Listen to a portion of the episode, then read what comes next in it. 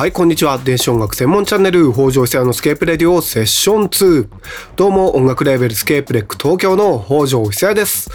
はい、本日451回目の放送になります。東京オリンピック・パラリンピックをめぐり政府の分科会による専門家による提言案で感染拡大を防ぐ観点から無観客での開催が最もリスクが少ないとしつつも観客を入れる案も出ているようです。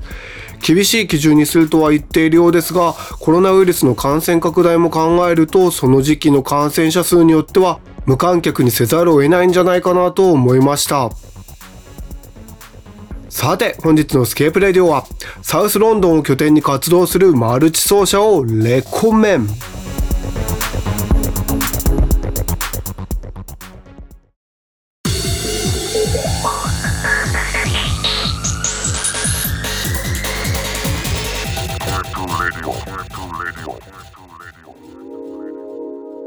本日はこの季節に聴きたい音楽をいきたいと思います。こちらのコーナーは電子音楽の中でもエレクトロニカやアンビエントなどノスタルジックで上々的とも言える楽曲を中心に紹介しております。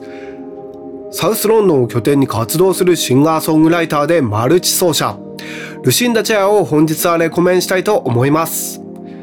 まずは一曲聴いていただきましょう。ルシンダチェア、Feel Something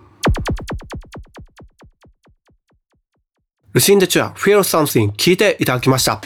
美しい歌声と混ざりあるサブリミナルなテクスチャー、素晴らしいです。ここで簡単にルシンダチュアのプロフィールを紹介しますと、サウスロンドンを拠点に活動するシンガーソングライター、作曲家、プロデューサー、マルチ奏者がルシンダチュアです。ノッティンガムの大学で写真を学ぶ傍ら、音楽制作の科目を履修。実験的なトラックを制作してオンラインにアップしたところ、アメリカのレーベルクランキーのメイとなり、フェリックス名義で2枚のアルバムをリリース。その才能が浸透し、FKA ツイックスのライブメンバーやザ・シネマティック・オーケストラのリミキサーに抜擢。2019年には自主リリースの作品、アンティドレス1でソロデビュー、ピッチフォーク、ガーディアンなどで高評価を獲得。2021年、名門レーベル 4AD に移籍し、ソロセカンド作品をリリース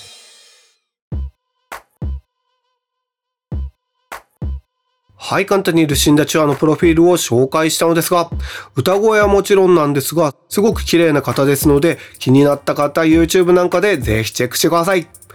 チェロとルーパーを使ったライブ映像なんかも YouTube に上がっていて、クラシック音楽をバックグラウンドに持つ彼女らしい作品が映像でも見れます。それでは最新作からも一曲聴いていただきましょう。ルシンダ・チュア、Until I Fall ルルシンダ・チュア、Until I Fall 聴いていただきました。クラシック音楽をバックグラウンドにした実験性の高いサウンド、いかがだったでしょうか？ルシンダチュアニュー EP アンティドーテス2は 4AD より発売中です。8月にはアンティドーテス1とアンティドーテス2の両方の EP をカップリングしたバイナルエディションもリリース予定のようです。こちらも楽しみです。それではまた来週金曜16時半に会いましょう。北条久也でした。